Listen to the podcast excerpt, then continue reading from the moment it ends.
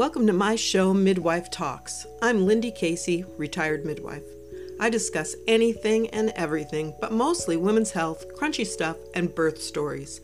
One of the best kept secrets in the birthing world is how mean some of the workers are. If any of this sounds like something you did, I hope you know it's not a good look to admit to being such a jerk. Almost every woman remembers the mean girls at school, the ones who sneered at others or maybe even did something outright cruel. The movie industry has capitalized on it with characters like Rizzo in Grease and Jody Long in Tamara Drewe. And every mother knows another mother who, with a sweet voice, expressed concern about your baby's development. You know what I mean. Oh, sweetie, don't worry that your baby can't roll over, even though my junior is now crawling. Those comments and sneers and side eyes hurt. Reheat last night's dinner and let me tell you how some midwives really treat other midwives. If being weird means you don't exactly fit in the way it seems other people fit in, then I know I'm weird. I can be incredibly awkward, but I'm almost always kind. I say almost always because if I see someone being unfair or cruel, I turn into a tiger. The fact that many women can be unbelievably uncaring does not make them normal or the opposite of weird. It just makes them mean. So even though I'm weird and probably have ADHD, I reject that the people who are rude and nasty are the normal ones because being mean should never be normal. And yet, I do accept that I chose to work in a field where I was subjected to large and small indignities at almost every encounter with my colleagues. One of the problems with being a midwife, for me anyway, was that it was so isolating. The only people you can really share your experiences with are other midwives. No one else can know what it's like to be on call, nonstop, or have an emergency suddenly come down that you have to react to. You're left shaking, but with a strange sense of exhilaration. You dodged the bullet, the one we all know is coming for us sooner or later death, permanent injury, lawsuits. Midwives work exhausted, like interns while training to be a doctor. The difference, besides the obvious, is that when an intern becomes a fully fledged physician, her workload decreases. Midwives, on the other hand, never graduate to a less strenuous schedule. In fact, or at least in my case, with experience came demand, and I actually got less rest and was more busy as I advanced in my career. I had to depend on other midwives to cover for me so that I could take breaks or I was doomed to continue to work nonstop. In the early years, I worked with Kay, my midwifery partner. While we attended nearly every birth together, we did occasionally take vacations and breaks. And if we had two ladies in labor at once, we could split up and they would each be cared for by someone they knew and trusted. In the later years of working a solo practice, especially after I moved to Wisconsin, there was only one midwife I knew that I could trust to be kind and present. Shout out to Dion. You might be wondering if clients who are, after all, women might also be mean girls. I didn't have that problem, at least not while they were pregnant. Maybe it was because they were depending upon me that tempered any troublesome tendencies. Occasionally, after the baby was born, some rotten comment would filter back to me that a client had said, but that comment was usually delivered by one of the other midwives. There's a saying that midwives see the original face. I think it means that a baby, freshly born, hasn't had time to hide their true self from the world. But maybe there's another meaning. A lady laboring and birthing shows her true self without pretense. She's too busy or consumed to put on a front. And maybe that's why I've not had any issues with clients being mean during their birthing year. Afterwards, well, yeah, that's a thing. I'll tell you about it in another episode. My mother, and probably your mother too, used to say, if you don't have anything nice to say, don't say anything at all. And Michelle Obama famously said, when they go low, we go high. That's the advice from women. I got another message from the men in my life. My middle brother told me that if I was confronted by someone who meant me harm, if I couldn't get away safely, I should act completely batshit crazy so that they couldn't be sure what I was capable of. I've tried both methods, although I only applied my brother's advice with men who were threatening me. Again, I'm not a mean girl. Unfortunately, not saying anything and taking the higher ground with some women didn't help one iota. Those people that wanted to hurt me, if anything, it might have given them the impression I was easy to bully.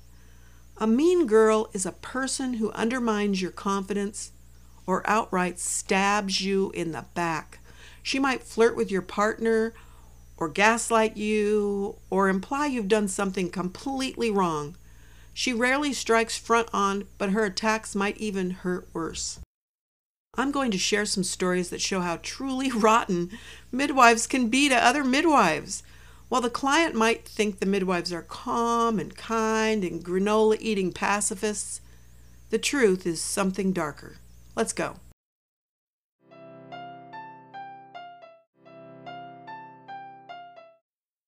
This first story happened to another midwife. I'll call her June. She had built up a successful midwifery practice and operated within any laws that existed in her state. She was well connected in her community, and because of that, she attracted a clientele of mostly well to do ladies. I know details of this situation because I was hired to be an expert defense witness in a legal suit against her. I'll be changing or leaving out a lot of the details to protect her privacy and the privacy of her clients. As an expert witness, I received a big box of copies of June's clients' charts. I went through each one and wrote a statement about every visit she had with them and each decision she made about their care. It was extensive and intense. What I found out was June was a good midwife. I could tell by reading her charts and the notes she made about her clients. I knew the basis of the charges were silly. No one was hurt. She honored a client's wishes to forego a conventional medical treatment to try a more natural approach. The new mom's complaint was minor, and the natural approach worked, and her complaint was resolved. June's no longer attending births because of this lawsuit, but at that time, she loved her work and she loved her clients. Part of the midwifery model of care is accepting that the client has ultimate control. The midwife is a resource to give information and provide support, and of course to be utilized for her experience and skills.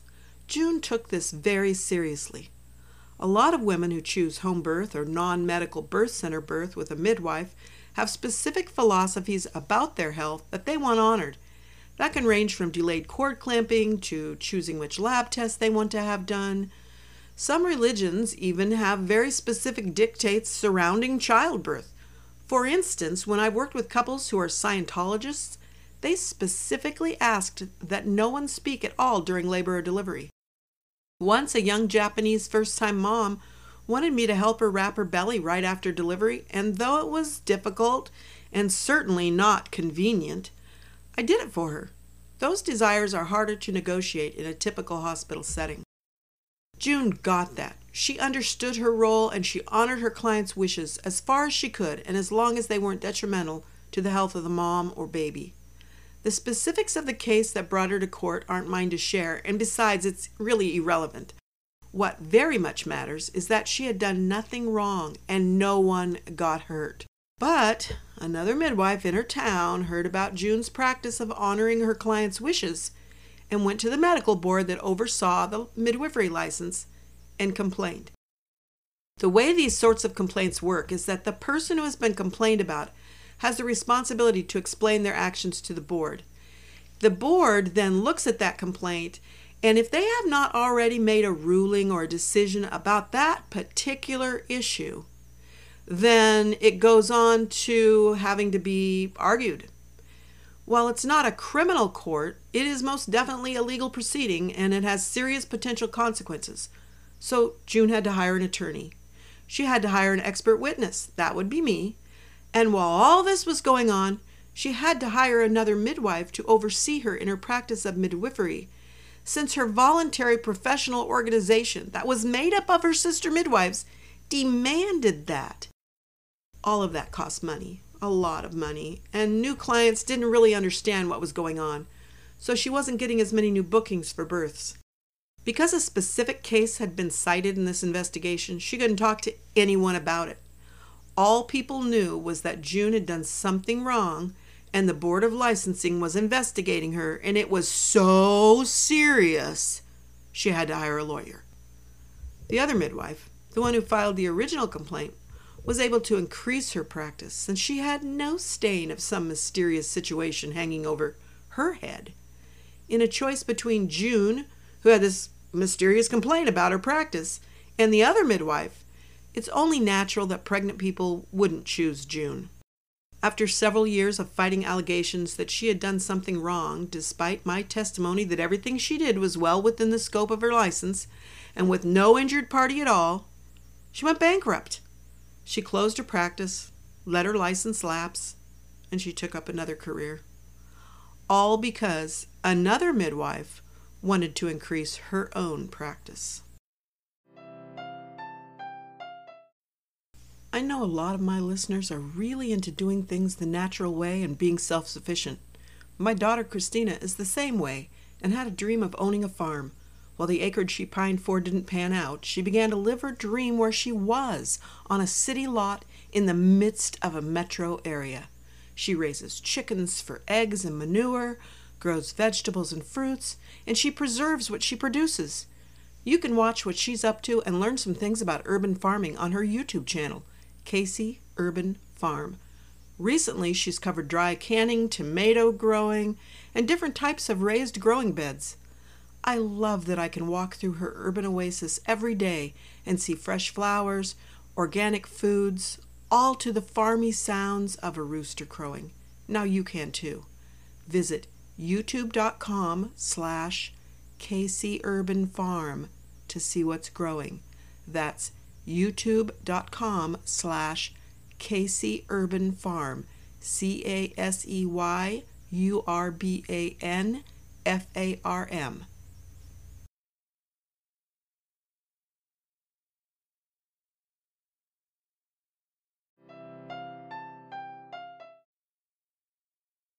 There was a midwife who'd been around forever in a town I once lived in. She wasn't really trained or even educated. She was pretty rough around the edges, and she had a propensity to party. Most of her clients loved her and were protective of her. I lived and practiced there for years, and I'd never met her, but I'd heard plenty. I'm going to call her Lydia. The midwives I associated with, including Kay, told me some of the strangest stories about Lydia but I didn't know her nor have any reason to interact with her, so I just thought of the whole drama with her as peculiar and honestly never really thought much about it. But once in a while, a new client would come in, and when I asked about their prior birth history, they told me some very strange things that Lydia had done to them. Dangerous things, things that were patently unprofessional. And then other stories Lydia told started filtering through to me. This was back in the 1990s, and maybe they wouldn't be so bizarre now, but back then they definitely seemed controversial. A common story was that Kay was sleeping with her clients' husbands. Kay was charismatic and had been her dad's buddy for seven years before her brother was born. Because of that, she knew about hunting, fishing, fixing, and building things.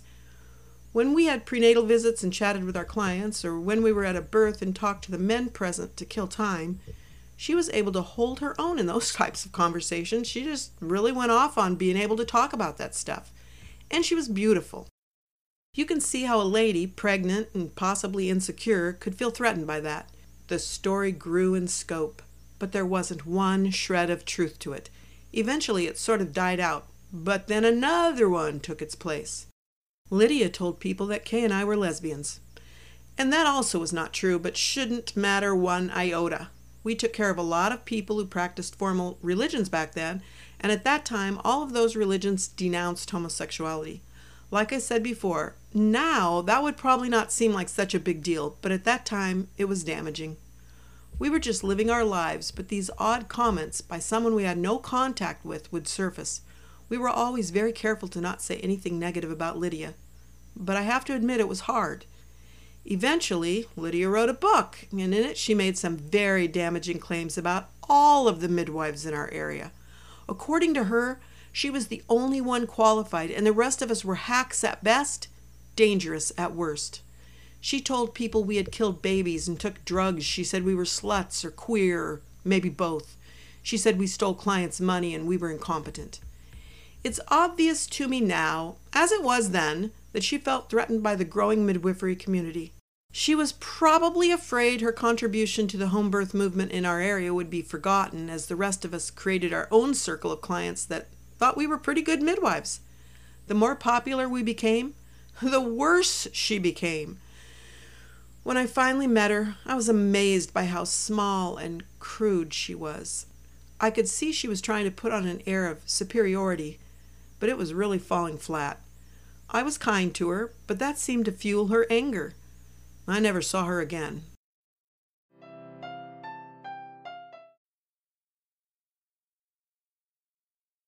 Many of you know about my side gigs. I want to take a moment to talk about one of them a little series of easy reader books I write that I'm super proud of. It's called Kids on C Street, and it's all about some children who lived on one street in one small town in the 1960s. Hashtag Boulder City, Nevada. Every book includes a list of all the words in the story and has been rated to reading level, which is usually first to third grade. I write the books for my great grandchildren, but your kids can read them too, and I hope you'll enjoy a little wholesome trip down memory lane. You can find them on wishpickle.com or Amazon or Barnes & Noble. Search for Kids on C Street by Lindy Casey.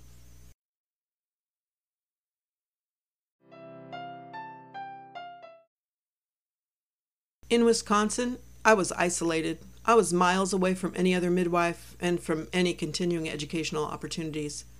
When I heard about a neonatal resuscitation course that was being held about 75 miles away from me, I signed right up. Even though it was the middle of winter, I braved the snow and cold and drove to Duluth, Minnesota for the class. I'd heard there was a midwife there from Arizona. She'd recently moved into the area, so I contacted her about the class and asked if she wanted to go and she showed up. She seemed nice, but we never had another opportunity to see each other. She was just we were just too far apart. She just lived too far away. She was there about a year when the bullying by other midwives got so bad, she moved. I might have some of the details wrong, but I think this is what happened. Stacy, not her real name, had a big family and preferred practicing a very natural form of midwifery. This is controversial in the midwifery community. Her husband worked from home, and they seemed like sort of modern hippies in the style of Ina May Gaskin back in the 70s. Stacy had dropped out of a lot of society's conventions. But she was obsessed with midwifery and birth, and she had a real gift for promotion. When a health fair was held, she got a booth and was happy to meet and greet potential clients in her new city. However, some of the other midwives in the area weren't happy about yet another colleague moving onto their turf. They also had a booth at the health fair. When people visited their booth, they told the visitors that Stacy had killed babies, that she was dangerous, that she had moved to Duluth to escape some sort of prosecution. Some of those visitors came right down to Stacy's booth, maybe out of curiosity or maybe to stir up trouble, but they repeated what they'd been told. I guess like the old Kenny Rogers song, The Gambler, you have to know when to hold 'em and know when to fold 'em. Stacy knew it was a battle she didn't want to fight. She folded and left the game. I think she's somewhere out east now, still catching babies and spreading her love of birth. If you're a new midwife, you might not have been subjected to any sort of meanness, and you could think these are isolated incidents. I'm glad you haven't felt the sting of the people you have to rely on, the only people who understand your work and how challenging and rewarding it is, turning on you. I think one contributing factor in this phenomenon is that each midwife is actually an independent practitioner. If she doesn't grab every client she can, she won't make enough money to support herself or justify being gone from her family all the time. That means that every other midwife is her competition. At the root of it is probably the same motivator that's in junior high girls, except they're competing for boys or recognition in some other area. I'm not sure that mean girls even realize what they're doing. The culture might be so ingrained in them that they subconsciously justify their actions. I really believed in the sisterhood of midwives for about 20 years. I felt safe talking to them and sharing my experiences. I thought I could be vulnerable with them as I couldn't be with anyone else. But some of my words were twisted and shared unkindly. My experiences and ideas were adopted as if they belonged to the women I'd talked to.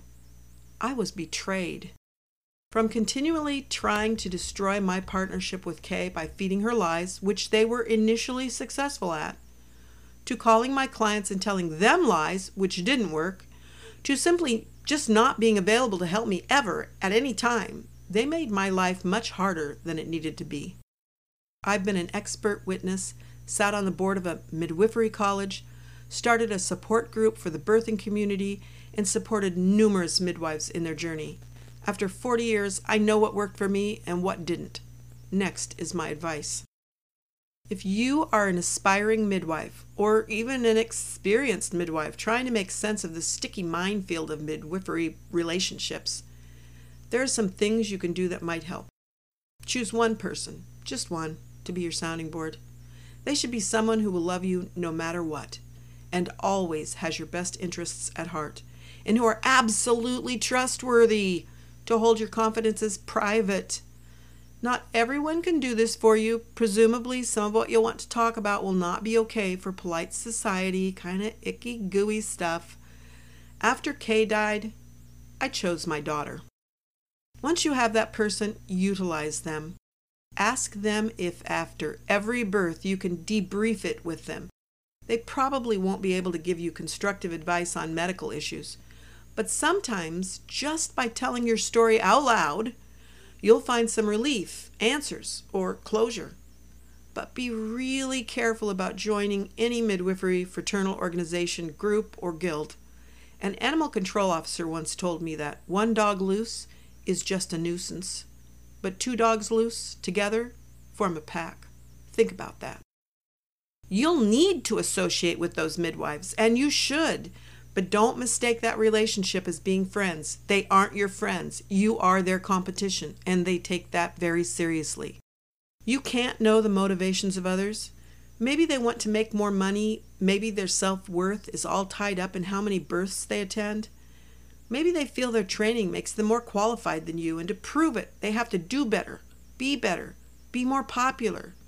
Maybe they're jealous of the connections you have with your clients your friends, or even the medical community. You can't know. All you have to know is that there is a certain group of people in the midwifery community who don't want you to be popular or successful or loved. Is it all of them? No, no, not at all.